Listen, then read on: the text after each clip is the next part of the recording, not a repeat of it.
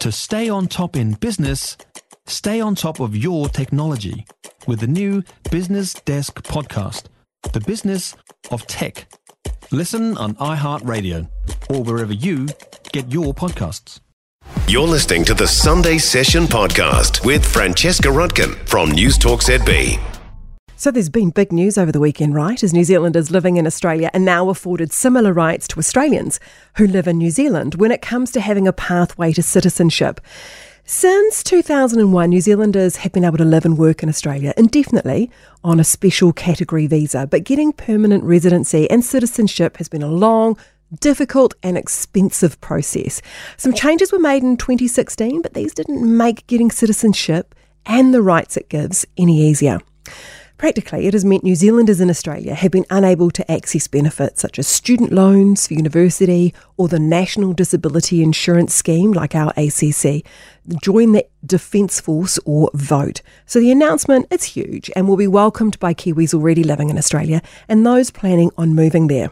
I'm thrilled in particular for those who made Australia their home decades ago and understandably think of themselves as Australians. Now they really can be. The change means that from the 1st of July, New Zealanders who have lived in Aussie for four years on temporary or special category visas and meet the standard Australian citizenship criteria can apply for citizenship. Those who've been living in Australia since t- 2001 will be able to apply directly for citizenship without gaining permanent residency first.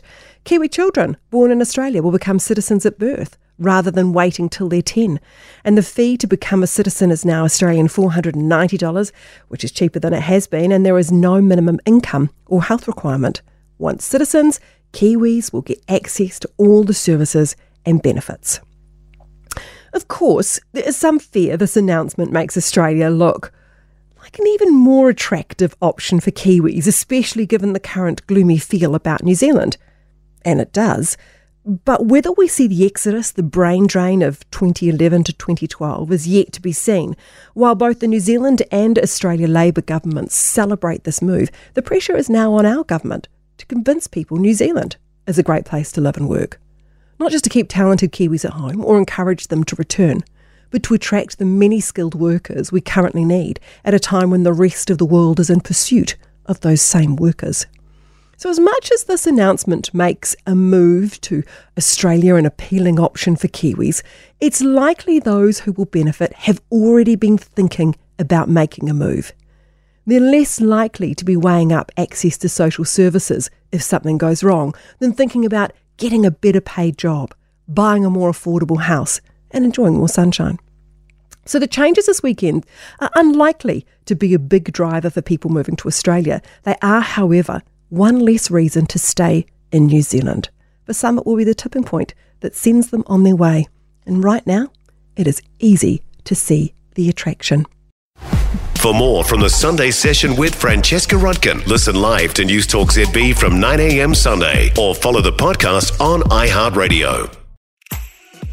If you enjoyed this podcast, you will love our New Zealand Herald podcast, The Little Things, hosted by me, Francesca Rudkin, and my good friend Louise Ayrey. We focus on all the little things that you can do to make a positive impact on your life and to cut through the confusion from the health and wellness industry. Join us every Saturday to hear from the experts for all the tips and advice you need. Just search The Little Things on iHeartRadio or wherever you get your podcasts.